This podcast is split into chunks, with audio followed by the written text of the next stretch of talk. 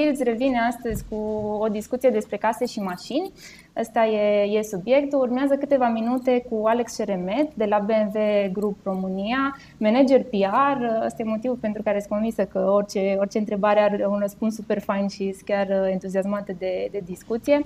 Um, și topicul de astăzi e mai puțin tehnic, mai puțin despre câte turbine are motorul X sau câte sigle M este seria M de, de B M W-uri uh, și discutăm despre direcții, uh, despre traiectoria celor două industrii, de case și de, și de mașini, și totul, bineînțeles, din perspectiva asta a sustenabilității, cum ajung ele să schimbe lumea, mă gândesc că vrem cu, cu toții asta.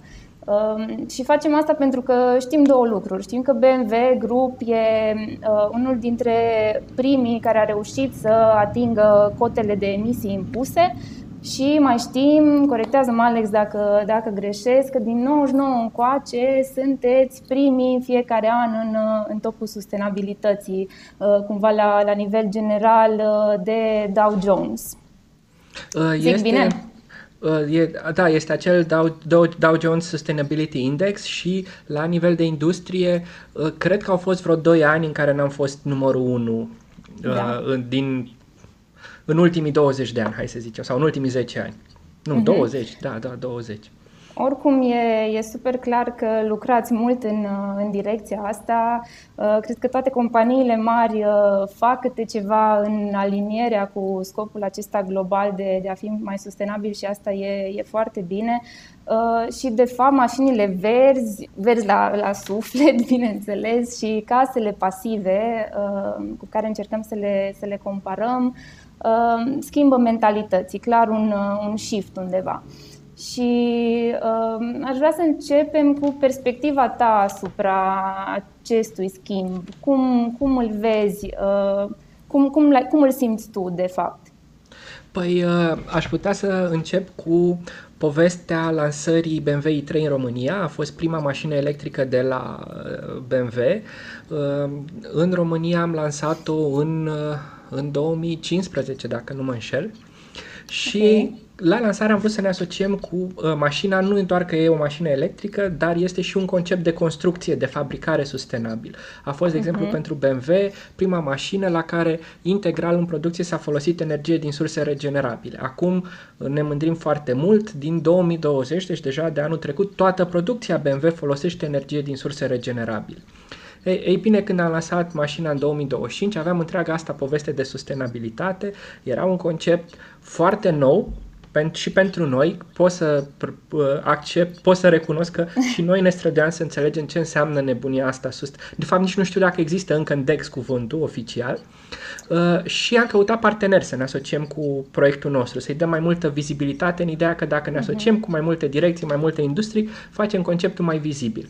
Și una, o problemă a fost că ne-a fost foarte greu să găsim parteneri uh-huh. la momentul ăla în România și doi, am făcut greșeala să mergem către produse bio, de alimentație, de exemplu. Și ne-am dat okay. foarte repede seama că e o mare greșeală, pentru că bio nu înseamnă sustenabil. Nu. Și... se pot completa. Exact. Asta e clar. Uh, și, de fapt, uh, pentru recunosc personal, a fost o lungă căutare în a înțelege exact ce înseamnă sustenabil. Iarăși o capcană uh, atunci când pui egal între mașină electrică și mașină sustenabilă sau mașină verde și mașină sustenabilă. Cum probabil că nicio casă pasivă nu e neapărat o casă sustenabilă. Uh, îți oferă, folos- îți dă șansa unei folosiri sustenabile, dar tot ce s-a întâmplat până avea casa nu știi exact cum se întâmplă. Nu știi de unde vine. Nu știu exact, da, și e, e paralela asta până la urmă, mașini electrice, poți să faci cu orice materiale, case pasive poți să faci cu orice materiale, e, e vorba de, de tehnologie, dar chiar e o direcție pe care ți-o, ți-o asumi, poți să faci lucruri remarcabile, pe asta aș, aș miza cumva. E, și asta am descoperit treptat prin uh, modul, uh, prin informațiile oficiale pe care le transmite compania despre eforturile de a fi cu adevărat sustenabilă, de a face, de a uh, se organiza într-o dezvoltare durabilă și uh, acolo am înțeles uh, faptul că sustenabil înseamnă să uh, folosești un, să obții un produs, să-l folosești fără să ai o amprentă negativă în ceea ce privește resursele, în ceea ce privește societatea, în ceea ce privește mediul. Și problema este mult mai complexă, merge dincolo de mediu, merge dincolo de resurse, inclusiv niște chestiuni de societate care poate inițial pe noi în România, dacă e un produs din afară sau produs undeva într-o fabrică pe care nu cunoaștem, nu înțelegem și nu ne afectează. Uhum. Și de atunci pot să spun că sunt într-o călătorie continuă, mereu aflu detalii, mereu aflu moduri în care poți să te apropii de dezvoltarea durabilă, pentru că, dacă este să fim sinceri, să fii, nu știu, hai să zicem așa, nu poți să fii aproape virgin. Așa mi se pare că și la sustenabil, nu poți să fii aproape sustenabil. Uh, și uh, iarăși, ca să fim sinceri, trebuie să ai un ciclu, ciclu complet. De la producție, la reciclare, la trebuie să urmărești sfârșit. Prin utilizare, prin toate detaliile, trebuie să le urmărești și la un moment dat devine copleșitor. Îmi dau seama de chestia asta, dar uh, soluția este uh, să fie o chestiune asumată de toți care suntem prezenți. Uh, adică, inclusiv birourile noastre, noi care vindem mașini trebuie să fim sustenabili. Uh, mm-hmm. Am niște detalii foarte faine din producția B M W, uh, merg până la caserolele pe care le servesc angajaților și se pare o chestie, stai puțin, noi produc mașini, se uită la caserole. Când este da. o fabrică așa cum e cea din Dingolfing, cea mai mare din perspectiva numărului de angajați, optsprezece mii de oameni care lucrează acolo, inclusiv caserolele de mâncare uh-huh. au un efect important asupra mediului, de exemplu. Și sunt multe detalii de genul ăsta uh, smart, până la urmă, de soluții și uh, soluții care ne pot ajuta pe noi să facem mașini la infinit. Până la urmă asta e, să, uh-huh. faci, să construim case la infinit, să facem mașini la infinit, fără să epuizăm resursele din jurul nostru, fără să distrugem societatea exact. din jurul nostru și mediul. Și să recirculăm și să aducem tot timpul în lumină niște, niște materiale, poate, care și-au și-ar fi văzut sfârșitul altfel. Deci cumva gândirea asta la, la nivel global. Uh, și în domeniul materialelor de, de construcții se întâmplă lucrul ăsta cel mai mult. Există uh, documentații și standarde prin care asta faci. Îți uh, scrie acolo toate ingredientele ca la o rețetă super, super amănunțită și declare. Deci transparența asta și, și direcția, tu ca producător să declari ce folosești și să fii foarte sincer și, și transparent cu, cu ceea ce se întâmplă. Și e destul de greu, dar ne, ne mișcăm, cred eu, în direcția asta și, și cu casele. Dar dacă revenim un pic la contextul ăsta istoric al, al B M W-ului, um, prima mașină electrică pe care a lansat-o a fost nouă de mult, în șaptezeci și doi, la Jocurile Olimpice. Ce s-a întâmplat, ce s-a întâmplat cu pauza, de fapt, până, până la lansarea i trei-ului? A fost din cauza pieței, ați simțit-o nepregătită, n-a meritat să, să lansați un model de serie pe care să, să-l și produce, să-l băgați pe linie de fabricație? Eu cred ce s-a întâmplat în o mie nouă sute șaptezeci și doi a fost reflect, a reflectat căutările companiei. Uh-huh. Și astea au fost continue. Au existat proiecte de mașini electrice sau propulsate cu hidrogen, iarăși o soluție foarte interesantă, de-a lungul timpului constant. Da. Dar și în momentul de față, să poți aduci mașini electrice pe piață, nu e doar o chestiune de tehnologie și aici sunt multe provocări și tehnologia se maturizează pas cu pas după un efort foarte, hai să spunem, costisitor și foarte susținut în ultimii zece cincisprezece ani, dar este și un efort de acceptare al pieței, este și un efort de infrastructură, de pregătire a pieței și așa mai departe. Dacă, de exemplu, să aduci uh, o tehnologie pe cum a fost A B S-ul, care e un sistem de control al frânării, e o măsură de siguranță. Uh-huh. Îl pui pe mașină și, ai, și asta este, cumva uh, utilizatorii îl au și nu mai trebuie să facă nimic. Uh, transformarea de la o mașină cu motor cu ardere internă la o mașină electrică e mult mai complexă. Nu ține doar de cum construiește producătorul mașină. De aceea, cumva, uh, de-a lungul în istoria recentă au fost mai multe eforturi a unor producători să aducă ma- mașini electrice pe piață, încet, încet piața a înțeles ce înseamnă electrificarea. Poate aici și Tesla merită menționată că a avut un efort de pionierat cumva de a crește acceptarea automobilului electric. I-au făcut poate primii automobilul electric cool.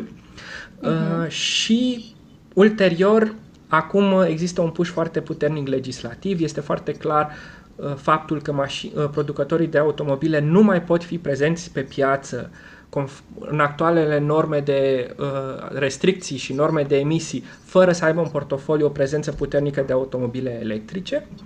Și uh, toate astea acumulate încep să orienteze uh, pe toată lumea către, un as- către, tip, către astfel de automobil. Uh-huh. În, înainte de, de reglementări și de uh, lucrurile care descurajează până la urmă consumatorul să, să meargă pe, pe variante mai puțin eco, să zicem așa, uh, o companie de producătoare de mașini, uh, mă gândesc că trebuie să fie și foarte în alertă către o lume în schimbare super alertă. Uh, cum, cum vezi piața, cât Cum se, cum se schimbă ea, cât de flexibil e, e consumatorul și cum răspundeți voi la, la lucrul ăsta?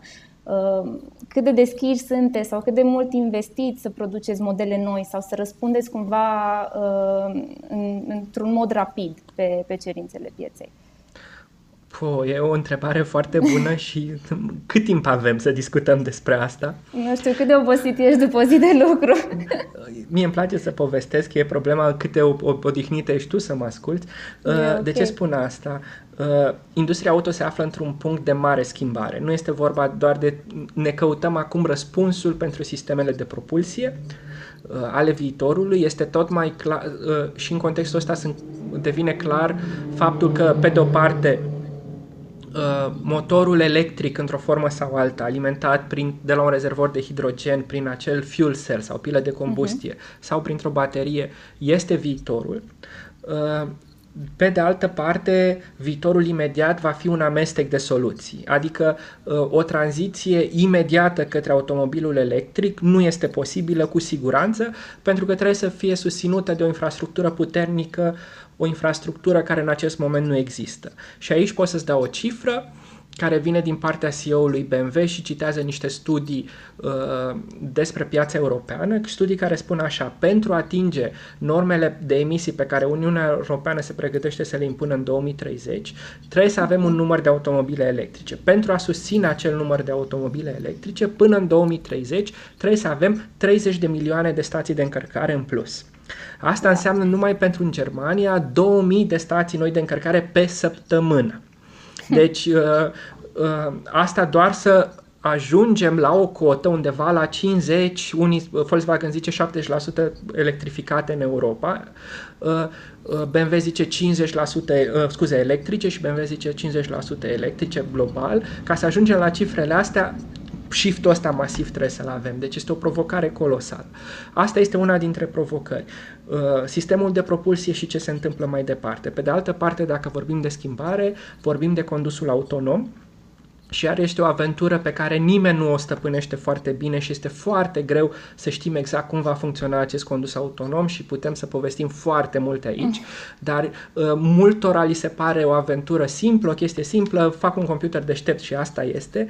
Pe de altă parte, dacă acel computer greșește o dată dintr-un milion, mor oameni și aici da. nu putem să ne jucăm, cel puțin asta este perspectiva B M W. Până când sistemul nu este perfect, nu, compania nu dorește să facă pasul mai departe. Uh, mai este o altă provocare legată de conectivitate, pentru că dintr-o dată The Internet of Things, tehnologia cinci G cu conectivitate rapidă, deschide niște oportunități noi pe care abia acum începem din nou să le înțelegem și pe astea suntem în procesul să le descoperim. Și mai este o, o a patra provocare, ca să facem lucrurile simple, legate de sharing economy și de faptul că se schimbă modurile de utilizare. Devine tot mai interesant, deși acum în contextul pandemiei iară s-a dat totul peste cap, uh-huh, dar în, inițial părea că e tot mai interesant să am acel car sharing, să am mașini pe care le folosesc împreună cu alții, există serviciile astea și în România și poate toate chestiile astea împreună, conectat, inteligent, autonom, toate să schimbe paradigma două mii treizeci automobilului complet cândva. Uh-huh. Ei, Și toți se pregătesc să facă shift-ul ăsta. Toți producătorii auto au văzut, de exemplu, ce s-a întâmplat în tehnologia telefonelor, unde jucători care dominau piața au dispărut în câțiva ani de zile și uh, modelele astea sunt convins că uh, au arătat, creează îngrijorare când te uiți cât de, cât de uh, volatilă poate să devină piața transformată de tehnologie. La fel, de exemplu, am aflat de curând și mi se pare fascinant, primul M P trei player a fost făcut de Grundig. Nu știu cine mai știe de firma Grundig, de uh, gadgeturi și tehnologie da. germană. Au dispărut complet. Uh, da. Kodak, la fel. Uh, ei erau, nu știu cât, aveau o poziție ultra dominantă pe piață, au ignorat fotografia digitală, au dispărut imediat uh-huh. de pe piață. Ei bine, acum industria nu are un trend nou, sunt patru trenduri noi pe care trebuie să le stăpânești, trebuie să investești în tehnologii uh, și aici ce cred că face B M W să fie pregătit și acum să-ți răspund de fapt la ce m-ai întrebat, uh, încearcă să, să rămână flexibil uh, și uh, în, în tranziția asta până undeva după două mii treizeci, cu niște obiective foarte, foarte clare și foarte atent măsurabile, încearcă să își construiască niște platforme flexibile în primă fază, care să permită integrarea mai multor tehnologii și în același timp integrarea asta să fie cât mai inteligentă, să nu creeze un, o restricție, să nu fie un compromis care defavorizează orice soluție optimă. Asta înseamnă că pot să am pe aceeași linie de fabricație, pe aceeași gamă de modele și un, o versiune electrică și o versiune cu diesel și o versiune cu benzină. Și asta uh, uh, îmi dă companiei flexibilitate foarte bună. Uh, B M W, ca alți jucători de pe piață, investește foarte mult și are un uh, venture capital care uh, se uită după noi tehnologii, după noi companii, după noi direcții și de aici vin o groază de soluții în producție, în soluții de tehnologie, în relația cu clienții, de conectivitate. Uh, uh-huh. Urmărindu-le, mi-am extins uh, uh, vocabularul, ca să zic așa, pentru că e fascinant câte oportunități de tehnologie sunt și aici uh, compania activă cred că e undeva la jumătate de miliard pregătit pentru următorii ani în a investi în astfel de companii și vin anumite rezultate despre care se povesti, poate povesti foarte mult uh, și în același timp uh, toate companiile, nu doar B M W, își asumă partea asta de digitalizare, nu e doar așa un cuvânt uh, drăguț pe care trebuie da, să-l folosim da, ca să arătăm că sunt trendy uh, și, uh, și de aici vin foarte multe soluții uh, și uh, nu numai soluții, dar oportunități. De fapt, fiecare în parte, fiecare trend nou de ăsta nu trebuie să sperie, trebuie să fie privit ca uh-huh. oportunitate. Și sharing economy poate să te, aj- te ajute să ajungi la alți clienți mult mai repede. Uh, partea de digitalizare poate să te ajute să faci mașinile mai inteligente și atunci să creezi o experiență mai bună pentru clienți. Partea de electrificare, la fel. Uh, Noi avem în România un lucru de care suntem mândri, avem o mașină electrică de curs și am descoperit uh, lucruri pe care nu le așteptam, cât de uh, accesibilă poate să fie o mașină electrică de curse față de o mașină convențională. Sunt, uh, toată schimbarea asta, da, este o provocare, dar deschide și foarte multe oportunități și cred că uh, aici vine lucru frumos, să știi să agăți, să cauți, să pescuiești oportunitățile alea, să valorifici la maxim. Uh-huh. Și să fii cu minte deschisă și flexibil. Exact și uh, uh, n-ai de ales, dacă nu faci asta, uh-huh. ești obligat să fii așa și mai este un lucru foarte important și aici uh, uh, probabil pe termen mediu o să pară diferența, uh, toate companiile vorbesc de uh, rezultate, de vânzări, uh, asta nu e doar un exercițiu de încordare de mușchi, ca să zic așa, este un semn al uh, resurselor pe care le au să se transforme, pentru că toată transformarea asta costă și o companie care nu uh, funcționează bine, nu are performanță pe piață, nu o să aibă pe termen mediu resursele financiare să se reinventeze până la urmă. Și aici uh-huh. este iarăși o mare, mare provocare. Ah, și gata, și promit că am terminat. Uh, B M W mai are o, o chestiune foarte mișto legată de uh, inovație, faptul că în interiorul companiei a creat o nouă companie, se numește B M W i trei. Și are da. și un precedent istoric, e B M W Technik, care a existat din, dacă nu mă înșel, din optzeci și cinci, care avea rolul pur și simplu să inoveze, la fel este și B M W i. Diferența față de B M W Technik, B M W i înființat undeva oficial prin două mii unsprezece, este un brand uh-huh. de modele. nu este doar uh, o companie de inovație, este produc și modele de sine stătătoare, B M W i trei, i opt și acum se analizează iX, și astea trebuie privite ca niște concept car-uri de serie, unde există flexibilitate totală, inginerii nu sunt limitați de tehnologii de producție, de restricții de uh, istorie de design, de uh-huh. modele precedente, de integrare în gamă, au libertate absolută, astfel încât să se poată exprima absolut, să creeze direcții și tehnologii noi, care ulterior, pas cu pas, sunt asimilate de întreaga gamă. Uh, asta este, mi se pare, asta mie mi se pare o soluție de flexibilizare uh, totală, și avem aici un exemplu foarte puternic, capota de la motor. Capota, uh, uh, capota de la motor în momentul de față la mașinile convenționale se deschide doar de utilizator, doar ca să pună lichid de parbriz. Și un inginer de la B M W povestea așa de frumos: atâta timp cât avem o divizie care spune că face cele mai bune capote de motor din lume, nu putem să renunțăm no. la capota de la motor. Asta înseamnă cutuma într-o companie mare cu tradiție. Pe de altă parte, este o investiție de tehnologie acolo, sistem de prindere, de securizare, balamale, amortizoare și o groază de chestii de genul ăsta complet inutile. Pot să-ți promit că în următorii uh, trei patru ani capota de la motor fie o să dispară complet, fie o să devină acel franc, uh, uh, un alt spațiu de depozitare, dar acolo unde nu există loc de depozitare nu o să se mai deschidă. Nimeni nu o să mai okay. umble la uh, să ia joja de ulei sau să facă chestii de genul și, ăsta.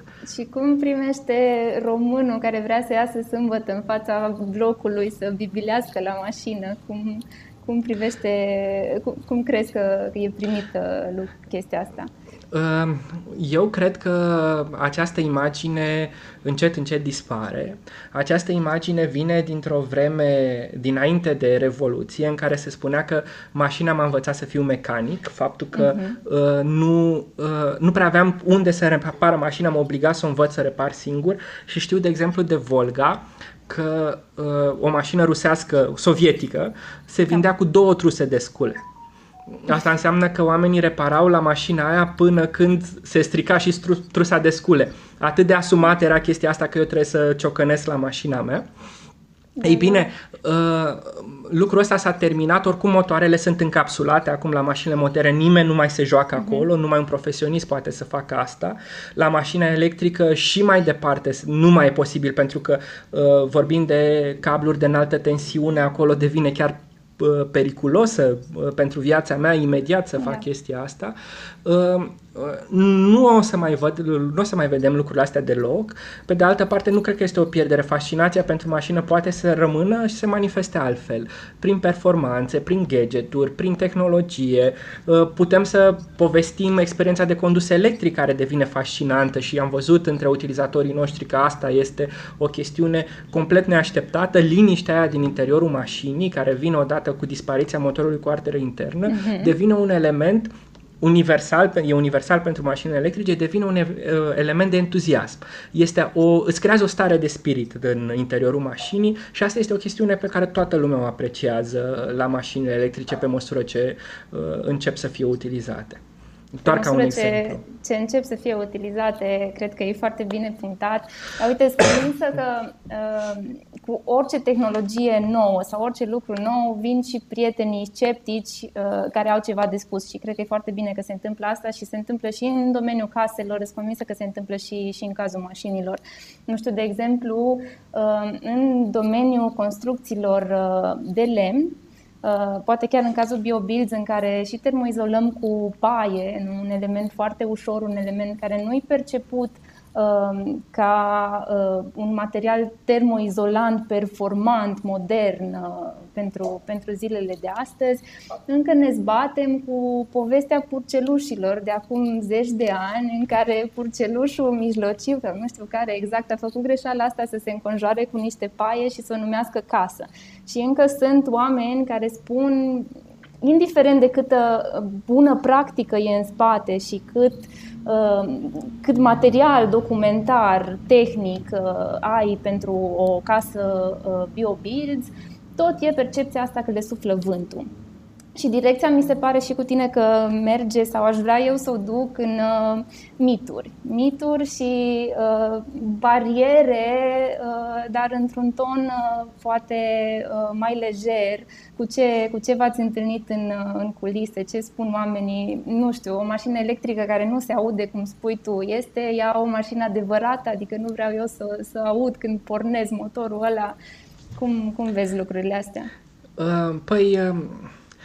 E, eu cred că e simplu. Uh, odată respectăm uh, dreptul fiecăruia de a avea o opinie. Uh, pe de altă parte am observat că, uh, cel puțin față de brandul nostru, uh, se, se operează foarte mult în stereotipuri. Uh, am avut, am fost eroii luptei cu împotriva tramvaelor o vreme, deși asta nu definește șoferii de B M W sau proprietarii de B M W, a fost cineva care a fost, s-a, a, s-a comportat incorect în trafic și s-a întâmplat, s-a întâmplat să fie un șofer de B M W. A prins foarte mm-hmm. bine la presă. O lună mai târziu am observat că a fost un caz similar cu un șofer de la altă marcă germană, dar nu a, nu a prins foarte bine. Stereotipul ăsta a funcționat. Asta este, este democrație, fiecare are dreptul la stereotipuri. Uh, uh, Ce încercăm noi este să uh, arătăm oamenilor că este mult mai mult decât atât, să invităm să descopere. De asta povestim foarte mult despre implicarea noastră în cultură, foarte mult despre istoria mărcii și uh, foarte, multă, uh, foarte multe povești despre oamenii și despre istoria companiei, uh, și suntem deschiși către comunicare. Într-adevăr, am observat că au existat foarte multe idei preconcepute și despre automobilele electrice. Pe de altă parte, pe măsură ce au început să fie utilizate, au început să dispară natural. Spuneam că am lansat în două mii cincisprezece primul automobil electric, nu am fost primii din piață, dar am fost printre primii și am comunicat foarte activ și de atunci ne-am confruntat cu niște idei de genul am, pot să spăl mașina la spălătorie, nu e periculos, nu, ce se întâmplă când plouă, nu o să mă curentez. Până acolo mergeau întrebările, okay. Asta au fost primele întrebări care au dispărut, după care foarte multă vreme lumea s-a temut de autonomie, de unde autonomie, de uh, uh, rezistența bateriei, durata de viață a da, bateriei. Da, da, da. Pe măsură ce automobilele au existat pe piață și au arătat că sunt foarte fiabile, uh, lucru, discuția despre uh, temerele despre uh, lucrul ăsta au dispărut aproape integral. Acum uh, discuția cea mai înfierbântată este despre stațiile de încărcare, despre autonomie și cum folosesc. Și aici avem un tratament foarte bun. Cine are șansa să testeze două, trei zile mașina, se obișnuiască cu uh, raportarea la autonomia mașinii, să înțeleagă exact ce înseamnă să folosești o mașină electrică, deja se eliberează puțin de acest range anxiety, despre teama da, de da, autonomie da.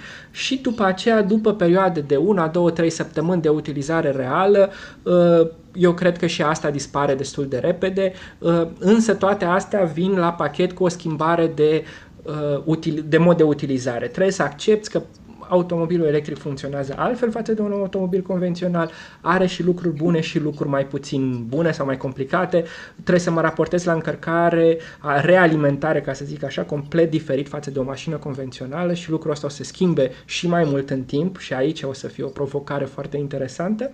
Dar pe măsură ce oamenii au uh, văzut mașini electrice funcționând pe stradă, lucrurile astea au început să dispară încet, încet. Pe de altă parte, primii pași pe care am făcut cu clienții noștri au fost, uh, sau primii clienți pe care am avut au fost clienții cei mai entuziasmați, uh, cei mai bine informați, acei early adopters. Uh-huh. Și oamenii și-au și dorit să, să arate angajamentul lor pentru o mașină electrică, pentru dezvoltare sustenabilă, dezvoltare durabilă și uh, ei au fost, după aia, au funcționat ca pionierii noștri. Mm-hmm. Ok, dar cât de mult uh, susține infrastructura? Până la urmă ai zis și tu că e, e o mare provocare asta. Ce se întâmplă acum? Cum, cum crezi că o să fie lucrurile în viitorul apropiat? Sau, altfel spus, când o să putem merge de la București la Cluj pe, pe o mașină full electric fără să avem nicio problemă? eu zic că putem să facem asta de putem câțiva acum? ani buni. Okay. Uh, avem uh, utilizatori, e un, uh, e un cobai, ca să zic așa, un uh, erou al nostru care are o mașină electrică, are un B M W i trei și ne tot povestește de călătoriile lui. A început cu Sibiu, a continuat cu Alba Iulia, Budapesta și Veneția, cu o mașină okay. electrică, normală, fără... Uh, Avem în momentul de față, și pot să spun cu foarte mare tărie, o infrastructură publică foarte bine sau suficient de bine dezvoltată să-mi permită mie să mă deplasez oriunde în țară cu aproape orice mașină electrică. Poate acele prime, prime, prime mașini care aveau autonomie de vreo o sută și un pic, cu alea să am ceva bătaie de cap, altfel cu o mașină normală electrică, mașină ce s-a lansat, nu știu, după două mii treisprezece paisprezece pe piață, pot să merg oriunde în România, fără probleme. Ok, nu la fel ca o mașină diesel, de exemplu, cu care pot da, să parcur da. România de la un capăt la altul fără să mă opresc. Pe de altă parte, pot să merg, nu știu, București-Sibiu cu aproape același ritm pe care îl fac o mașină obișnuită. Poate uh-huh. timpul de oprire este cu zece minute mai lung. Dar uh-huh.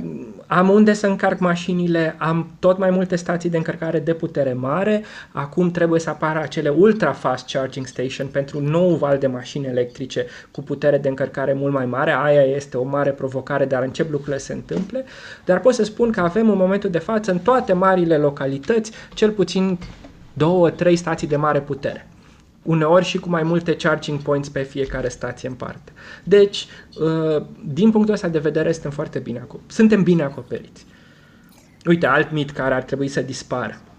Da, da, da. Eram la secțiunea mituri. Eu, de exemplu, vreau să ajung de la, la Cluj la țară. Trec prin o grămadă de localități foarte mici și poate nu-s nici Kaufland-uri, știi, care asta marketează și ceea ce e, ce e super fain. Și e într-adevăr un mit și trebuie, trebuie discutat uh, foarte Pentru destul. Cine nu mă crede, uh, poate, să, poate să verifice chestia asta. Există Biblia stațiilor de încărcare, se numește plug share punct com. Este și aplicație, este și site și acolo fiecare producător își pune, sau fiecare furnizor își pune stațiile proprii și poți să verifici acoperirea, cred, în momentul de față că sunt peste două sute de stații de încărcare rapide sau puncte de stații de încărcare rapide cu cel puțin o stație în toată țara. Bun, bine de știut, o să trecem informația asta și la montaj undeva pe, pe ecran. Bun, aș trece la profilul consumatorului, profilul clienților voștri. Cum, cum arată ei de fapt? Mizați pe oamenii cu suflet de Captain Planet, să zicem, sau cei mai mulți sunt cei de care spunea early adopters, sau oameni foarte techy care tot timpul caută ceea ce e inovativ. Cum, ce targetați de fapt? Uh... Da, este, sunt și oamenii ăștia printre cei care aleg mașinile. Pe de altă parte, totuși mașina este o este așa un echilibru foarte ciudat și suspect, aș spune chiar, între decizie emoțională și decizie pragmatică. Orice uh, decizie cred că e emoțională mai mult pe care o luăm decât... Dar uh, gândește-te, uh, avem clienți care investesc peste patruzeci de mii într-o mașină. Deci trebuie să fie pragmatici, dar parcă ultimul push așa e unul foarte emoțional și spontan, uh-huh. deși poate până, când a, până să ajungă la, cel, la acea decizie finală au stat vreo trei ani, să, să, să, trei luni să se urmărească, să analizeze și așa mai departe. E foarte interesantă uh, treaba asta. Pe de altă parte avem o mare oportunitate cu mașinile electrice și asta le explicăm tuturor.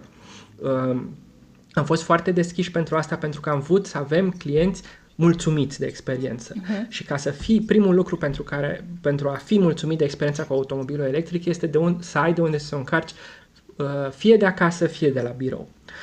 Chiar dacă vorbeam de infrastructura publică, noi vedem infrastructura publică în momentul de față utilizată pentru deplasările pe distanțe mari. De exemplu, plec din București până la Cluj, folosesc infrastructura publică. Pe de altă parte, încărcările zilnice, noi le spunem clienților, trebuie să fie făcute de acasă. Asta ne ajută pe noi să înțelegem foarte clar în ceea ce privește clienții privați unde sunt. De exemplu, în cazul Bucureștiului, locuiesc fie în, în acele blocuri noi cu parcări proprii unde se poate instala o stație de încărcare, fie și mai bine la marginea Bucureștiului, la case, pentru că acolo vorbim de gospodării, de obicei de familii care au două mașini, pentru că și el și ea fac naveta de la marginea orașului către serviciu. Și uh, atunci, uh, dacă Alex am două mașini, este și mai simplu să am una dintre ele electrice, pentru că am o mașină uh, convențională bună pentru vacanțe, deși nu știu câți dintre noi mai facem vacanțele cu mașina, și am o mașină de oraș, cu care merg mult mai eficient și mult mai simplu și mult mai ieftin, și aia este electrică. Uh-huh.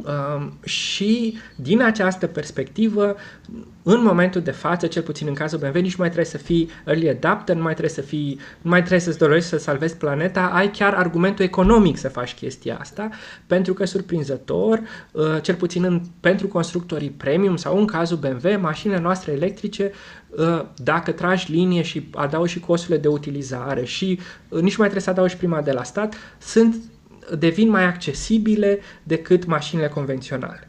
Deci ai și argumentul economic. Sunt extraordinar de ușor de folosit. Ai simplitate. Dacă aparent este o durere de cap să le alimentezi, dacă îți faci un sistem convenabil de încărcare de acasă, ajungi acasă, o pui în priză și întotdeauna ai mașina plină. Nu mai trebuie să... Pentru mine, sincer, să mă opresc la benzinărie înseamnă timp cel puțin douăzeci de minute pierdute. Că uh-huh. trebuie să-mi găsesc traseul, trebuie să stau, să alimentez, să plătesc și așa mai departe. Da, Am da. scăpat de treaba asta.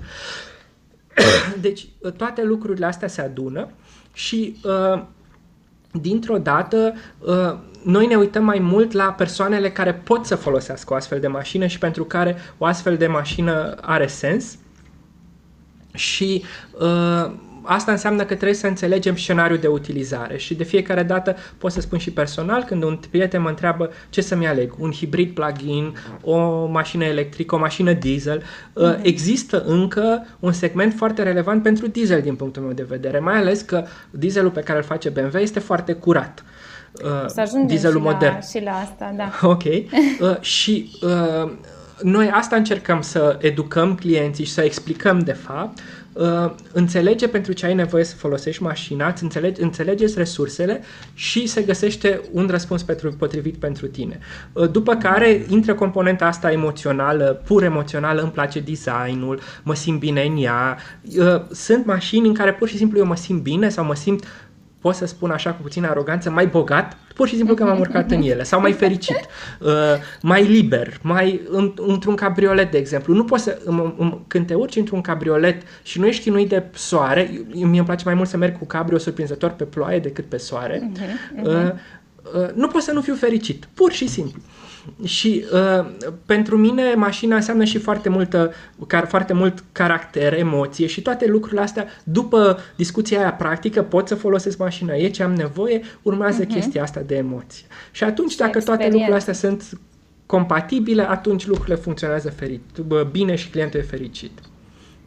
Da, uh, mi se șoptește în cască că avem firul case mașini și merge foarte mult în mașini, glumesc, nu, nu-mi șoptește nimeni, dar e un moment tare bun, fiindcă uh, așa, așa se întâmplă și, și în cazul caselor, până la urmă, legat de costuri, pentru că în România, cel puțin, diferența e încă destul de mare, dar asta și pentru că există reglementări normative care încă sunt destul de diferite. Ce înseamnă standardul de casă pasivă e mult, mult mai sus decât ce se cere la nivel uh, național ca și performanță energetică. Și atunci toate lucrurile astea duc la, la o diferență destul de mare de cost, de investiție inițial, pentru că la asta se uită majoritatea oamenilor între, între o casă pasivă și o casă convențională.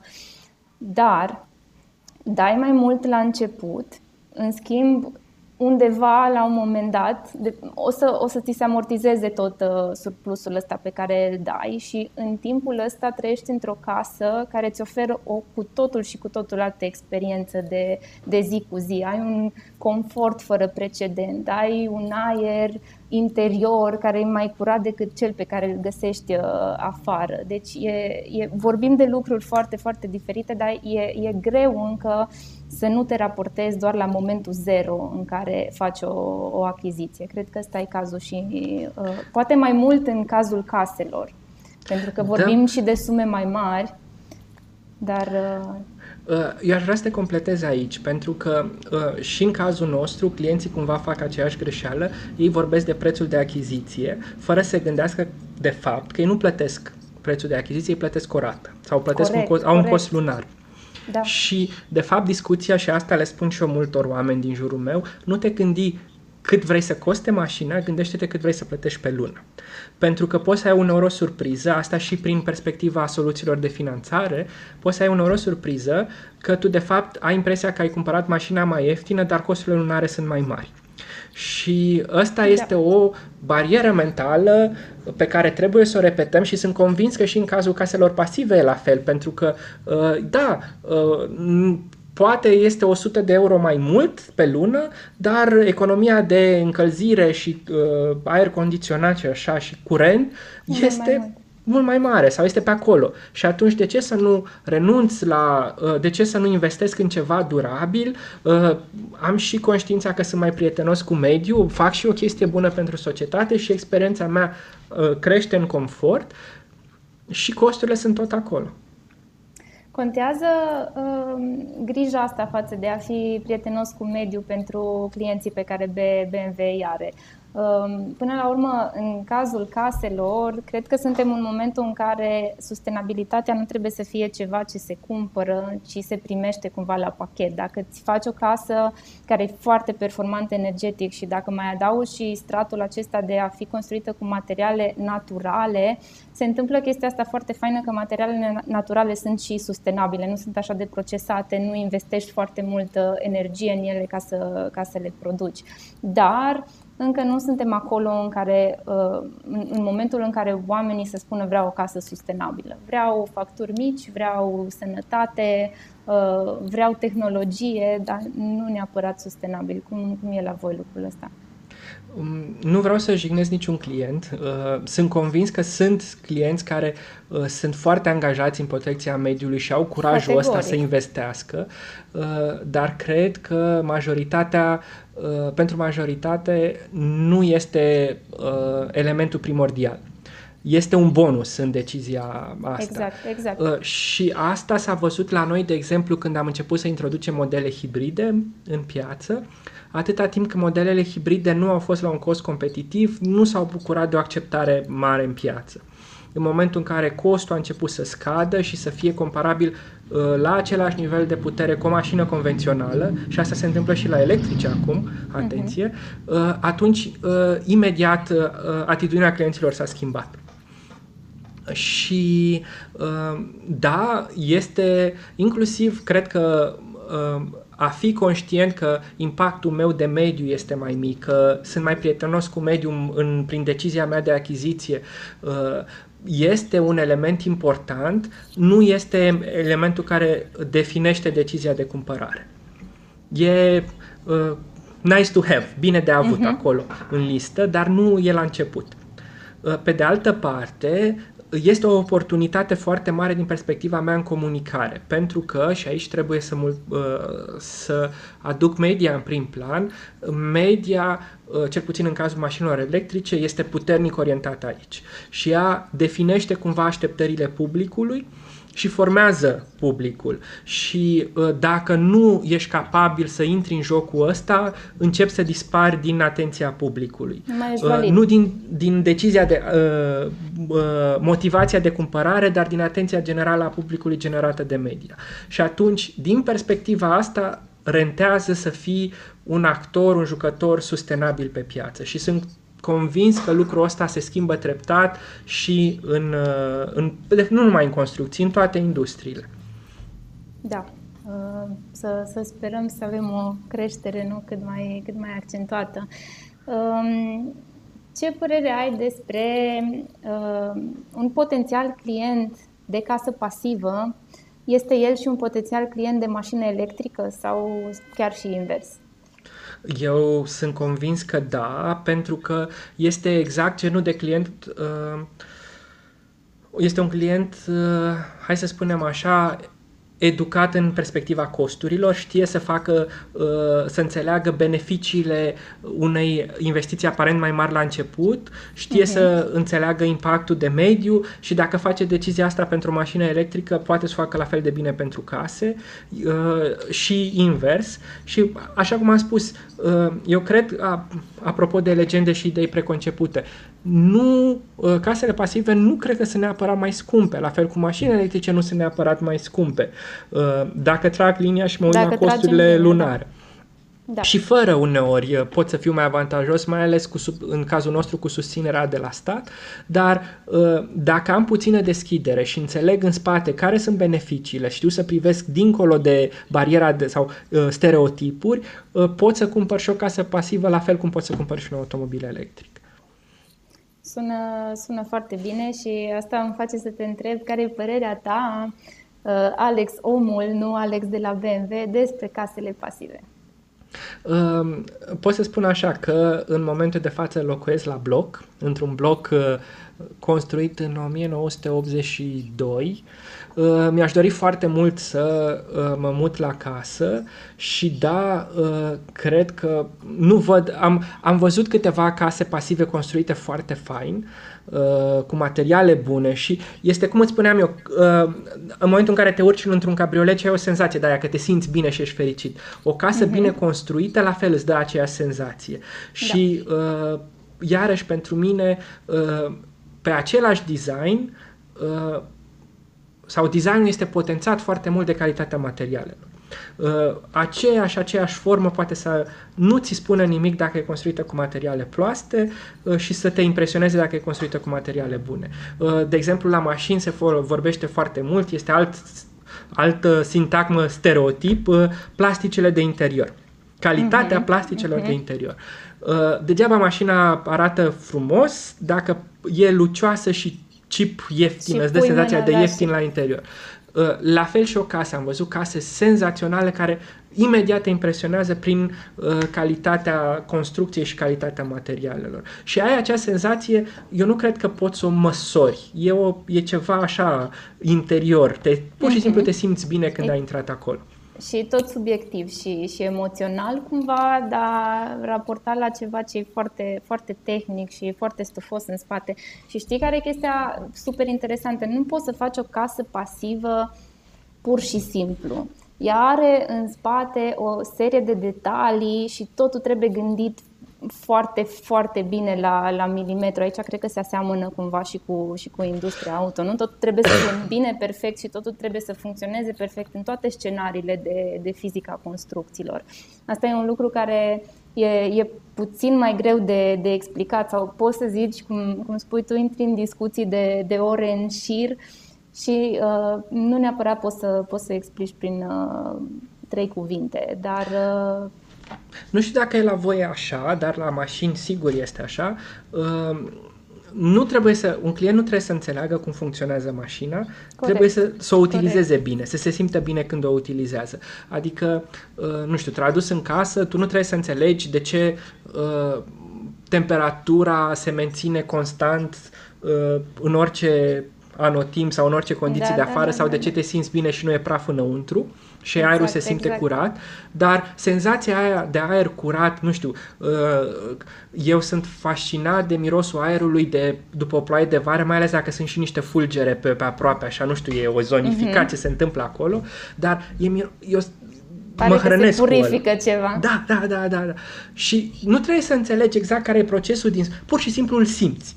Uh-huh. La fel funcționează și o mașină. Tu nu trebuie să știi de ce mașina, când ai rotit de volan, a stat foarte bine în viraj, cu sistemele de tehnologie în spate, s-a frânat o roată, s-a accelerat alta, cine știe ce s-a întâmplat, pur și simplu a funcționat și tu te simți bine. Uh-huh. Uh-huh. Dau super uh, mult din cap, sunt de acord cu ce zici. Uh, și eu pot să spun asta, nu că acum vorbesc cu niște dezvoltatori de case pasive și trebuie să laud chestia asta, vorbesc nu, nu, cu nu, sinceritate nu. pentru că am văzut niște proiecte de genul ăsta și am rămas fascinat și deja începusem să mă gândesc de unde mă împrumut ca să mă mut imediat acolo. Că m-am simțit bine și nici măcar n-au trebuit să mi- după ce au început să intre în detalii, atunci și geek-ul ăla mic din sufletul meu sau din creierașul meu a fost fascinat, erau, da, e minunat, e minunat, dar pur și simplu de la primul pas, de la atmosferă, de la în momentul în care atingi ceva, toate lucrurile funcționează.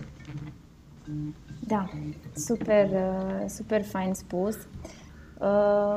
Spuneai de materiale și de cum le simți și de atunci când intri în interiorul unei mașini și, și pare cheap, și mi se pare un subiect care merită să, să-l abordăm. Știu că ați investit foarte mult în folosirea unor materiale mai naturale și ați făcut asta într-o mare clasă, într-un fel foarte, foarte modern și foarte elegant, și vreau să ne povestești un pic mai mult despre asta. Um... La, bine, e pove- la povestea, e o poveste foarte faină cu i trei, de exemplu, da. Și asta se perpetuează și pe alte mașini. Faptul că e asumarea asta, nu trebuie doar mașina să arate bine, ci trebuie și experiența din interior să fie uh, bună și modul în care eu îți asigur experiența aia să fie bună. Și de asta sunt niște materiale care sunt gândite să fie prezente în mașină, fără să aibă un impact asupra mediului foarte mare. Și aici avem, de exemplu, o stofă care folosește o combinație din, între lână naturală și pet reciclat. Este foarte plăcută la atingere și, în plus, eu nu știu de ce, apropo, uite, vorbeam că nu știu de ce, dar pur și simplu funcționează. Știu că lâna te ajută să-ți menții temperatura. Asta înseamnă că vara nu te încălzește și iarna nu te răcește. Eu cred că e magie aici, dar pur și simplu asta este promisiunea și așa se, se întâmplă, e foarte, îți se amplifică gradul de confort. Uite, te-aș, uh. te-aș completa un pic, scuze-mă că te întrerup, o legat de lână și magie, că într-adevăr e un material uh, super, super fain pe care poți să-l pui în diverse moduri. Uh, știu că costumele de pompieri se făceau cu un strat de lână pe vremuri, pentru că sunt și izolatoare la, la foc, dacă e foarte împâzlită. E același lucru care se întâmplă și în cazul paielor atunci când sunt presate. Practic nu mai ai oxigen și nu o să ardă niciodată aprins. Dacă o să ardă, o să se formeze un fel de cenușă din asta care, care înnăbușe. Deci da, super multe fun facts despre materiale naturale. Da, chiar, uite, m-ai făcut foarte curios să aflu mai multe despre lână, mi se pare incredibil când mi s-a spus chestia asta, dar am experimentat-o, chiar te simți bine. Mai este și lucrul ăsta, începe să fie înlocuit plasticul din mașină și o soluție abordată de B M W pentru i trei a fost Kenaf, care este un fel de bambus cu un ritm de creștere foarte rapid, de până la câțiva metri pe an, astfel încât eu pot să iau toate materia- tot lemnul ăsta de Kenaf, fără, sau e o fibră vegetală, de fapt, fără să defrișez păduri care nu se regenerează. Și iarăși, apropo de gândirea asta sustenabilă, e foarte interesant. Este un material nou și asta înseamnă că pentru unii e complet ciudat și nu-l acceptă, da. Pentru alții este fascinant, își imaginează acolo plastic și dintr-o dată e o chestie foarte faină. Mai este tratarea tapiserii din piele, care nu se face cu materiale chimice, se face doar cu extras din ulei de frunze de măslin. Frunze de măslin care altfel s-ar fi aruncat și acum se reciclează, se presează la re... nu, nu știu mai știu dacă la rece, se presează și atunci o să obține acest ulei care tratează pielea. E foarte important să existe o piele tratată pentru că e foarte expusă uzurii într-un automobil, uh-huh. Și trebuie să facă foarte bine față. Mai avem, de exemplu, și o fibră de lemn. Lemnul în automobil e o prezență foarte ciudată, mai ales în automobilele moderne, din motive de siguranță. De obicei pare foarte lucios și artificial, dar este chiar lemn, este de e fapt furnir. furnir.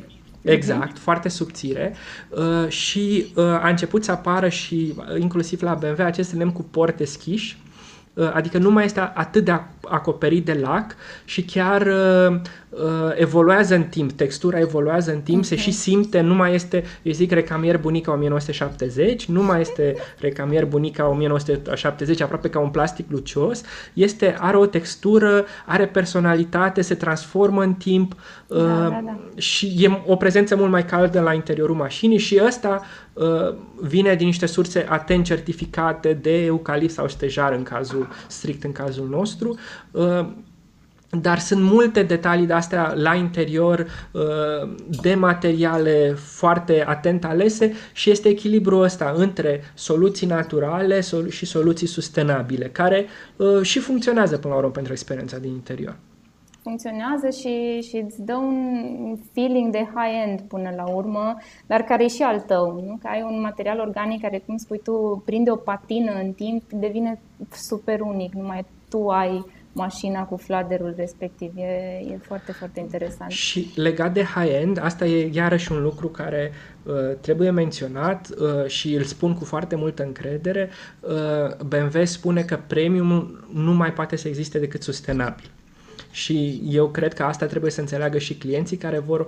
Uh, și cum se traduce asta? Nu mai este important doar să am o mașină performantă, să zic așa, trebuie să înțeleg și cum se, cum, de unde vine performanța aia. Adică pot să fac, oricine poate să facă o mașină performantă, pun un motor mare și cu mult fum și mm-hmm. am performanță, să exprim așa simplist.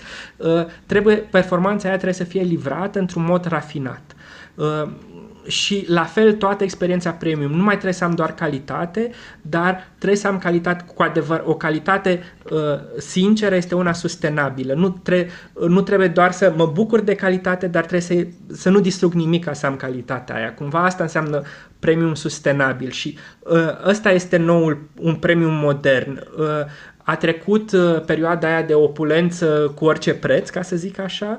Uh, trebuie să mă bucur de, de ce am reușit să fac, de ceea ce am reușit să-mi ofer, dar trebuie să mă bucur fără să uh, fiind atent cu tot ce e în jurul meu. Și asta trebuie să fie promisiunea noului standard premium, ca să zic așa.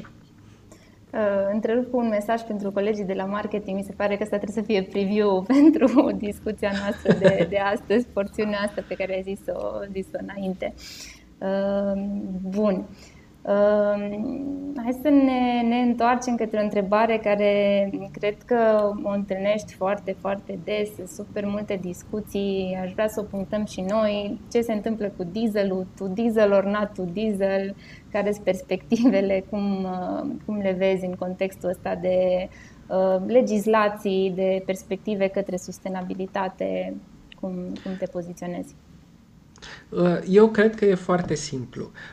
Dacă ne uităm cu adevărat pe termen mediu la reducerea emisiilor, dieselul rămâne relevant. În sensul că, da, până la pragul ăla de mașini cu emisii zero, mașinile diesel pot oferi eficiență mai mare decât mașinile pe benzină și uneori și chiar decât mașinile hibrid, sub orice formă, că vorbim de hibrid plug-in, hybrid uh-huh, și așa mai uh-huh. departe.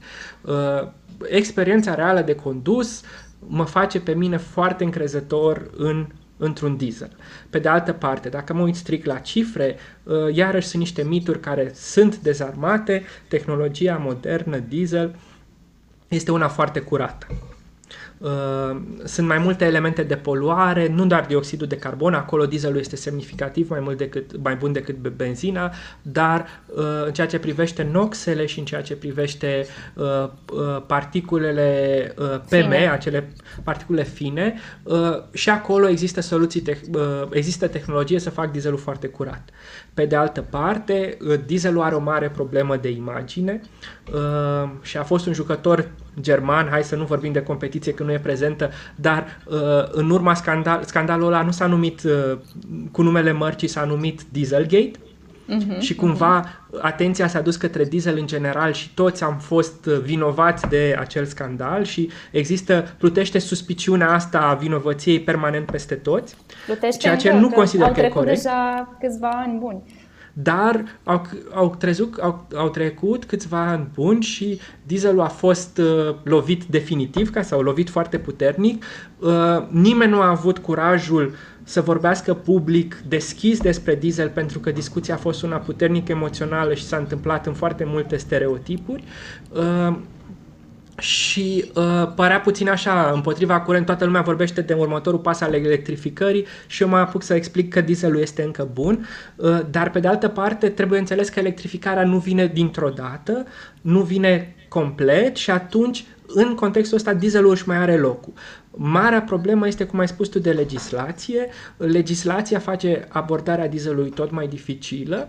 Eu nu cred că o să dispară în următorii cinci, șase, zece ani dieselul de pe piață, însă tot mai, pentru că Am spus că avem tehnologie să-l facem curat, dar tehnologia asta este scumpă.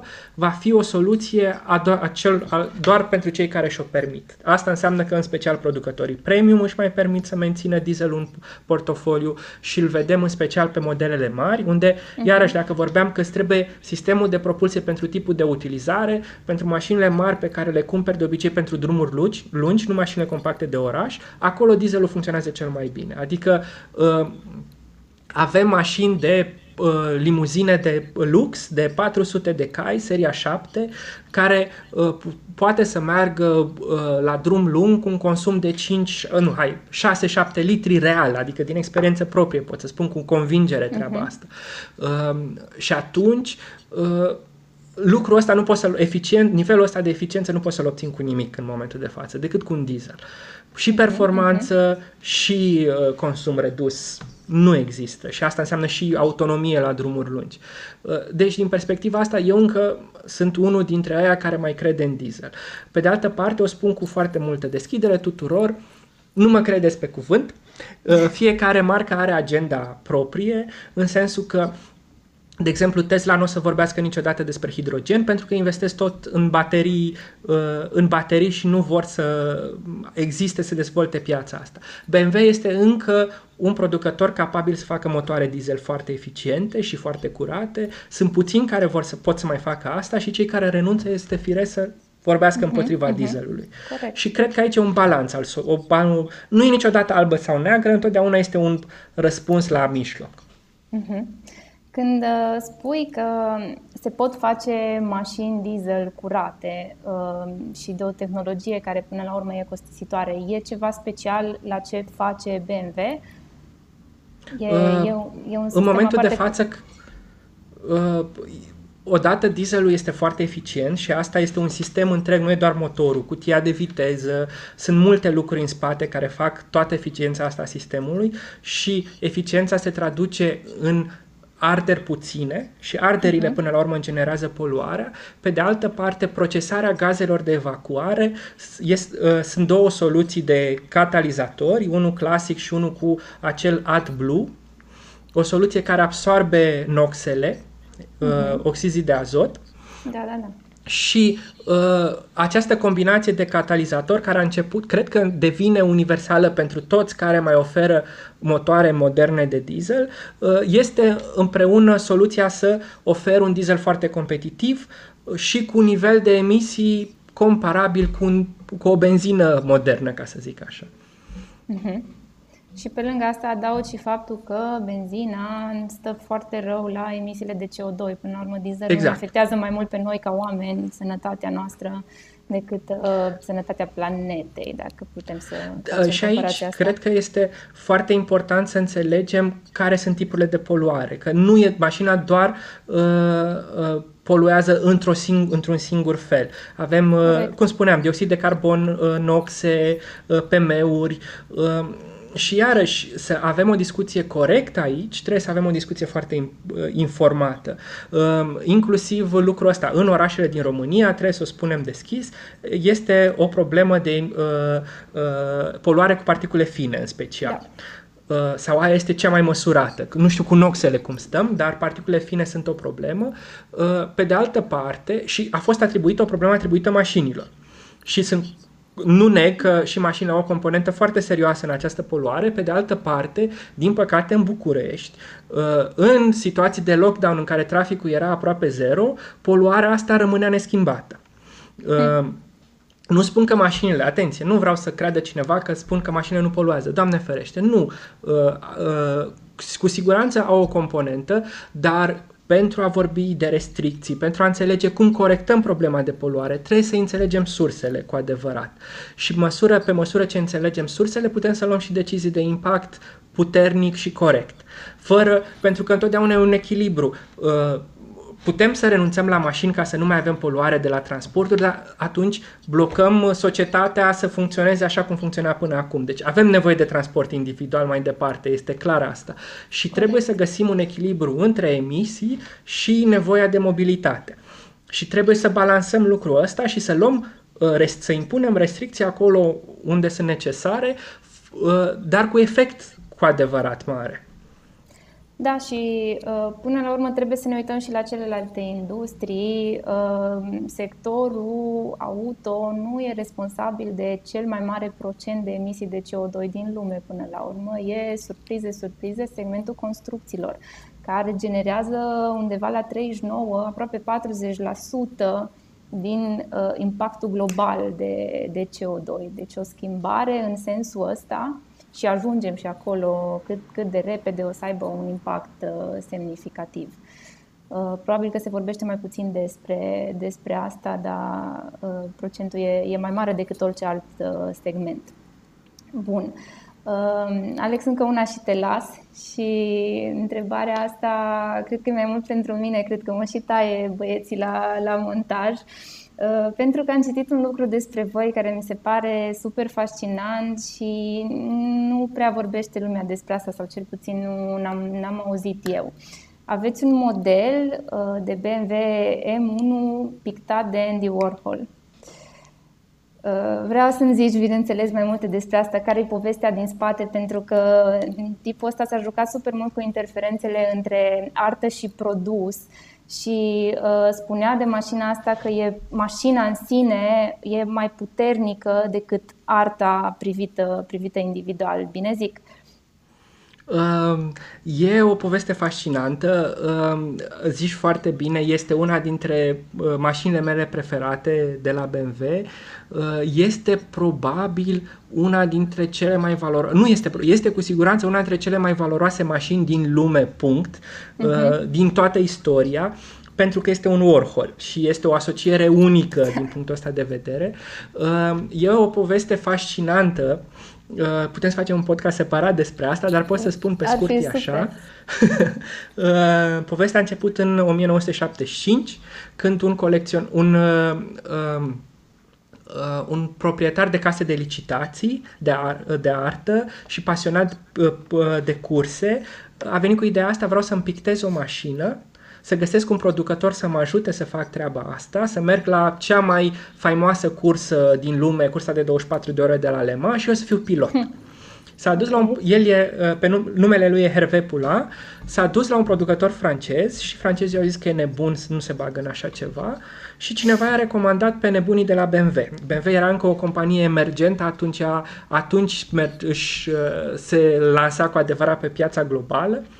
Era o mie nouă sute șaptezeci și cinci, un an important pentru că era vârful crizei petrolului, uh-huh. cursele, oamenii se retrăgeau din cursele de motorsport, B M W tocmai se retrăsese din cursele de la Le Mans, dar când au auzit de ideea asta, au zis că este extraordinară și au, au spus: facem. Uh, primul artist găsit de Hervé Poulain a fost Alexander Calder, un alt artist care a combinat uh, obiectele industriale cu arta lui. El tocmai pixa, picta, pictase, mult spus că nu a pictat el, i-a creat designul pentru un Boeing șapte patru șapte, dacă nu mă înșel, înainte de asta. Okay. Este și el un pop artist foarte faimos, cu prezențe la Centrul Pompidou, de exemplu, uh-huh. și proiectul a fost atât de mare succes, Uh, nimeni nu se aștepta, încât a continuat imediat. Uh, și de ce a fost succes? Pentru că uh, a existat nebunia asta, B M W a pus o lucrare de artă într-o competiție. Mașinile alea sunt, au rămas gâriate după aia, cumva, da, au, da, fost, da. Uh, au trăit, sunt, uh, uh, a fost, da, au fost chiar un art happening, din, o instalație de artă, nu a fost doar o suprafață pictată, a fost o întreagă poveste. Uh, proiectul a continuat după aia cu Frank Stella, un alt uh, pop art, art minimalist, de fapt e curentul lui Stella, dacă nu mă înșel. Uh, uh, Roy Lichtenstein, uh, uh, Roy Lichtenstein, și după aia B M W a ajuns împreună cu Hervé Poulain în o mie nouă sute șaptezeci și opt la Andy Warhol. Cumva artistul avea libertate creativă, uh, el crea o machetă și macheta aia se transpunea pe mașină de către un vopsitor specializat, și e important, Walter Maurer îl chema pe vopsitorul ăla, pe vopsitorul nostru, și după discuții lungi l-au convins pe Warhol nu doar să picteze mașina, dar să vină în Germania să picteze mașina el, sub asistența lui Walter Maurer, și să facă un documentar. tu știi despre proiect, dar nu știi despre documentar. Nu știu, nu știu și vreau să știu. Nu există documentarul, oh, okay. pentru că Warhol a pictat mașina undeva în douăzeci și cinci de minute și wow. asta wow. a fost mai repede decât uh, s-au putut pregăti cu camerele. Echipa de filmare, exact. Wow. Mai există câteva cadre cu Warhol pictând mașina pe final și au mai pus niște piese de schimb pe mașină pe care el a pictat. Și asta a fost. Și de asta nu există niciun film uh, cu adevărat despre cum el a pictat mașina. Uh, cumva este foarte potrivit cu modul în care arată mașina și ceea ce a vrut el să comunice, viteză, deslănțuirea uh-huh, aia uh-huh. pe circuit. Este foarte, a, foarte compatibilă povestea. Și mai e o anecdotă foarte faină. Uh, toți au, erau siderați. Priveau așa în gol, ce, ce facem acum? Și Warhol foarte relaxat a văzut o mașină într-un col și a zis, dacă tot am venit și vreți să facem o poveste, vă pictez și mașina aia. Și în momentul ăla Walter Maurer, care are și un background destul de artistic, a sărit în sus, cel care vopsea mașină, ăsta este noul meu B M W, nu vă atingeți de el. Și a ratat okay. oportunitatea, uneori o recunoaște cu, cu oarecare, cu mult regret, să-i se, dar atât de puternic iubea el mașina aia că n-a vrut să-i, să-i o coloreze nimeni, nici măcar Warhol. Și așa, așa s-a născut mașina asta. Uh, proiectul ăsta Art, B M W Art Cars este așa uh, ceva sacru pentru B M W, încă se mai uh, organizează Art Cars, uh, ultimele au fost în două mii optsprezece două mii nouăsprezece, dacă nu mă înșel, uh, Cao Fei și John Baldessari, o artistă chineză și un artist american. Uh, în total sunt uh, optsprezece sau nouăsprezece mașini, mereu mă încurc, uh, sunt nouăsprezece mașini. Uh, și dacă spuneam de Frank Stella, uh, care a pictat, uh, și aici este o, e povestea mea de suflet legată de marca B M W, e foarte tristă. Uh, el, după ce a pictat Art Carul oficial, unde de fapt el a creat modelul și uh, a fost pictată mașina de Walter Maurer, uh, a rămas foarte apropiat de lumea motorsportului, a des- descoperit mm-hmm. motorsport și a făcut doi prieteni din motorsport. Uh, dacă ne taie colegii, pot să-ți spun și povestea asta relaxat. Te rog. Uh, este uh, cel mai frum- din punctul meu de vedere, este cel mai spectaculos art car din istorie și cel mai trist. De ce? Uh, Pri, uh, uh, prietenii lui erau Ronnie Peterson și uh, Peter Gregg, doi piloți faimoși la vremea respectivă, și au început să meargă împreună, unul la cursele celuilalt, împreună cu Frank Stella. Și cred că era o mie nouă sute șaptezeci și opt sau șaptezeci și nouă, uh, cred că era Marele Premiu din San Marino. Uh, Ronnie Peterson a avut un accident îngrozitor. La vremea aia James Hunt, care e faimos din filmul Rush cu Formula unu, lupta între piloți, nu știu dacă ai auzit de el, a sărit uh-huh. din mașina lui și l-a scos pe Ronnie Peterson din flăcări. Wow. A fost un act, un act de curaj nebun. Din păcate, Ronnie Peterson a fost grav accidentat și a murit în noaptea aia la spital. Uh-huh. Frank Stella a fost atât de puternic de impresionat de uh, uh, drama lui Ronnie Peterson, încât a creat o întreagă serie de lucrări dedicată lui Ronnie Peterson. Se numește Polar Coordinates. Este, din câte știu eu, singurul uh, proiect de artă uh, a unui foarte, foarte mare artist. Este un artist care vinde lucrări cu milioane, uh, dedicat unui pilot de curse.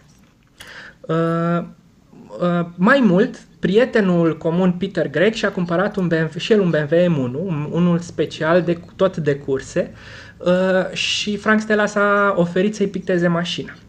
Hmm. Wow. Și în acela stil de Polar Coordinates. Dar povestea continuă. Uh, cred că era o mie nouă sute optzeci și unu. Uh, Frank Stella era împreună cu Peter Gregg în mașină, mergeau la... Uh, mergeau pentru ca Peter Gregg să participe la cursa de douăzeci și patru de ore de la Le Mans. Conducea Peter Gregg, le-a sărit cineva în față. Peter Gregg a reușit să ofe- ocolească mașina, dar s-a accidentat. Uh, păreau amândoi ok, însă Peter Gregg s-a op- lovit la cap și a început să aibă probleme de vedere. Mm. Vedea dublu și nu mai putea să participe la curse. Ei, uh, asta este o chestie foarte brutală, dar în același timp arată uh, angajamentul și dedicația oamenilor ăia pentru motorsport. În momentul în care mm-hmm. Peter Gregg nu a mai rezistat să meargă la curse, s-a sinucis. Mamă. Și știm, asta nu este un dubiu, știm asta pentru că există, era considerat un tip foarte organizat și există o notă după actul ăsta în care explică ce s-a întâmplat, motivul și motivul deciziei lui. Ce este trist în același timp, mie mi se pare foarte emoționant de frumos, este că toate lucrurile astea, eu poate sunt nebun, dar eu văd toate lucrurile astea legate într-o mașină pictată de Frank Stella, pentru că Frank Stella a pictat, impresionat de tragedia unui prieten, mașina pentru celălalt uh, prieten uh-huh. și cumva a fost alături de oamenii ăștia în momentul cel mai tragic al vieții lor, momentul care l-a marcat, uh, care până la urmă le-a dus, uh, le-a dus moartea. Și toată povestea asta nebună există acum într-o mașină care aparține unui colecționat.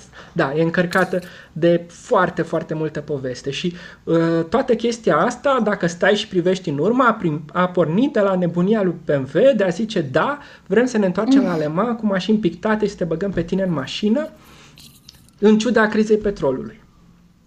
Este uh, și, de fapt, ăsta este, ca să închidem, ăsta este motivul pentru care mie îmi plac mașinile. Nu pentru performanțe, nu pe, uh, ci pentru poveștile cu oameni. Și asta este una dintre cele mai frumoase povești ale mărcii B M W. Și ca să terminăm cu o chestie mai veselă, uh, mașina da, pe pentru care... pentru că mă gândeam ce replică pot să dau la asta și nu pot. Ca să înțelegi și nebunia oamenilor de la B M W, mașina, uh, mașina pe care a pictat-o Frank Stella, oficial pentru B M W și în care trebuia să meargă francezul Hervé Poulain, ți-am spus, el găsea mașinile, găsea artiștii uh-huh, și uh-huh. găsea artiștii, primea mașina și el mergea și el la cursa de douăzeci și patru de ore de la Le Mans, era un, un amator, iar mașinile astea deveneau încet niște monștri. De șase sute șapte sute de cai, o mașină de vreo cinci sute de kile erau la fel de rapide ca o mașină de Formula unu a vremii respective. Și ăsta era un amator, ca să vorbim pe șleau. Da, da, da. Uh, și în, uh, cu Frank Stella, mașina din al doilea an, din o mie nouă sute șaptezeci și șase, B M W avea o, o dilemă. Este foarte riscant să-l punem pe omul ăsta în mașină. Nu doar că distrugem o operă de artă, dar îi punem viața în pericol. Și ce au făcut? Uh, echipa Uh, echipa uh, care mergea cu acea mașină douăzeci și patru de ore venea cu trei piloți. Asta uh-huh. se obișnuiește, nu e un singur pilot. Doi erau piloți profesioniști și ultimul era Hervé Poulain. Și Hervé Poulain a fost păcălit. I s-a spus că urcă ultimul în mașină. În uh, ultimul schimb, erau schimburi de câte două ore. Uh, uh-huh. Și piloților care au mers înaintea lui li s-a dat ordin: mergeți atât de tare încât să distrugeți mașina, ca Hervé Poulain să nu aibă timp să se urce în ea, Doamne ferește să se întâmple o tragedie. Și asta s-a întâmplat. Motorul a fost distrus undeva la patru ore în cursă, înainte ca Hervé Poulain să, să apuce să meargă cu mașina aia. Și așa, probabil au evitat o chestie foarte tragică, dar l-au convins pe el să intre în proiect și i-au dat iluzia că poate să meargă la cursă. El cred că acum știe povestea și ce s-a întâmplat și dacă te uiți pe istoricul de cursă, vezi că așa s-au întâmplat lucrurile, dar proiectul a continuat după aia și a mers și el mai departe. Super, mulțumesc că m-ai întrebat de Art Cars. Mulțumesc pentru experiența de a-mi povesti despre, despre lucrul ăsta. Mă așteptam să vorbim așa de interdisciplinaritatea asta între artă și ceva care nu e neapărat legat, nu, nu vezi legătura în mod direct, dar da, a ieșit o poveste super faină, mersi, mersi este și, pov- și asta este o, o legătură foarte puternică. Avem un mare designer care a influențat foarte mult marca B M W, dar uh, iartă-mă, uh, explicația este, de ce vorbesc mult, este pandemie, nu am șanse foarte multe la discuții, este ghinionul tău, uh, putem să, putem da. să stabilim un safe word la început să mă opresc, dar poate să fie stop. Eu zic că putem să stabilim să facem mai multe episoade dacă așa stă, dacă ai timp. Uh, cu mare drag, mi-au plăcut foarte mult întrebările voastre și... Uh, chiar dacă vorbesc, am vorbit de emoție, de eroi, de pasiune, până la urmă este aceeași poveste, dacă vrei, și în Formula unu sau în motorsport. Este perioada asta romantică în care erau foarte multe tragedii pe circuit. Uh-huh. Și poate să sune așa privind înapoi, pai, acum nu mai sunt, li se spuneau pe drept cuvânt, inclusiv Andy Warhol a numit piloții gladiatori. Uh-huh. Pentru că intrau pe circuit și nu știau dacă mai termină în viață. Dacă vin. Exact. Și asta se întâmpla constant în perioada respectivă. Și, na, partea asta de tensiune, de dramă, acum, retrospectiv, la când privim în siguranță după cincizeci de ani, poate să ni se pară atractivă sau fascinantă. Uh-huh. Dar, pe de altă parte, nu putea să continue. Asta este clar și primii care au spus chestia asta au fost piloții. Chiar dacă îi, îi privim ca pe niște eroi și ei intrau pe circuit știind că pot să moară și aveau curajul să facă pasul ăsta, ei au spus că nu mai putem să continuăm așa. Și încet, încet lucrurile s-au transformat mult în, în motorsport, au apărut tot felul de sisteme, de fiecare dată când se introducea un sistem nou, toți spuneau, a, păi nu mai suntem bărbați acum, ce faceți aici, e o prostie. Și de fiecare dată când se mergea cu sistemele alea și se întâmplau accidente, se vedeau că fac diferența, este la Formula unu acel infam sau contestat hello, o, o bară pe mijlocul, deasupra capului cumva al da. pilotului și toată lumea zice, păi ce e asta, mai sunteți pilot sau nu mai sunteți? Șoferi adevărat. Când, exact, dar când a existat primul accident și s-a văzut grav și s-a văzut că pilotul iese nevătămat și mulțumită da. chestia aia, nimeni n-a mai zis nimic după aia. Și eu cred că asta este o lecție de transformare care, trebuie să, care cumva se întâmplă peste tot în legătură cu dezvoltarea durabilă. Lumea spune că nu e așa de importantă, nu avem nevoie și trebuie, pas cu pas o acceptăm și facem, mergem în direcția aia, deși mergem în, aparent încet, așa a fost și cu siguranța în, în, în motorsport, au durat vreo cincizeci de ani să fim acolo. Și cu sustenabilitatea e o chestie asumată pas cu pas. Am vorbit întâi de mașini cu emisii zero, dar începem să privim dincolo și primul pas a fost să vorbim despre producție, acum se vorbește foarte mult despre furnizori, despre materii prime, nu e doar suficient ca eu să produc mașina cu emisii zero, trebuie să fiu corect și să privesc pe tot ciclul de viață al produsului respectiv. Exact. Și uh, chestia asta se întâmplă pas cu pas, la fel cum și, uh, deși părea romantic la început să pot să fac ce vreau și să arunc puteri mari sau la mașini sau să pot să mă exprim uh, neîngrădit, trebuie să existe această îngrădire. Este parte din a construi un viitor sigur, ca să zic dramatic. Da, și până la urmă e și vorba de responsabilizare, adică poți fi un pion, poți să joci un rol important, o faci. Da. Da. Mulțumesc tare mult, Alex, pentru, pentru discuție. Știu că toată lumea zice că te ascultă cu, cu drag, că ar putea să vorbească ore în șir cu tine. Nu o să mai zic și eu asta, deși așa... Mai sincer, dar... toată lumea zice că vorbesc prea mult și când mă uit de când vorbim, vorbesc prea mult. Da, da, trebuie să vedem câte, câte minute. Mi s-a spus că undeva la cincisprezece douăzeci de minute trebuie să, să vedem noi ce, ce facem. Okay. Dar uite, dacă ieșim din, de fapt sigur ieșim din nebunia asta și scăpăm de pandemie, te invităm cu drag la, la Cluj. Dacă ești cu mașină electrică, o să poți să-ți încarci mașina în fața casei dacă vrei să vizităm și un, și un șantier, pentru că wow. punem și, și stații. Așa că da, cred că pe, pe data viitoare a fost o super mare plăcere să discut cu tine. Iar pentru oamenii care ne-au ascultat, dacă au avut răbdare până la, până la capăt, sperăm tare mult că v-a plăcut uh, materialul și, bineînțeles, ne bucurăm să vedem uh, like, uh, share, subscribe și toate lucrurile astea pe care toate oameni, toți oamenii le, le spun. Uh, bun, mulțumesc, să ai o seară frumoasă, e, e deja seară și uh, mulțumim din nou. Mulțumesc mult de tot! Salut! Nu-i gata materialul, m-am bâlbâit un pic când vreau să vă spun să dați like, share și subscribe, așa că zic acum foarte corect lucrul ăsta, chiar ne bucurăm, ne încurajează și ne face să mergem mai departe către noi subiecte pe care le abordăm. Pa, pa, oficial!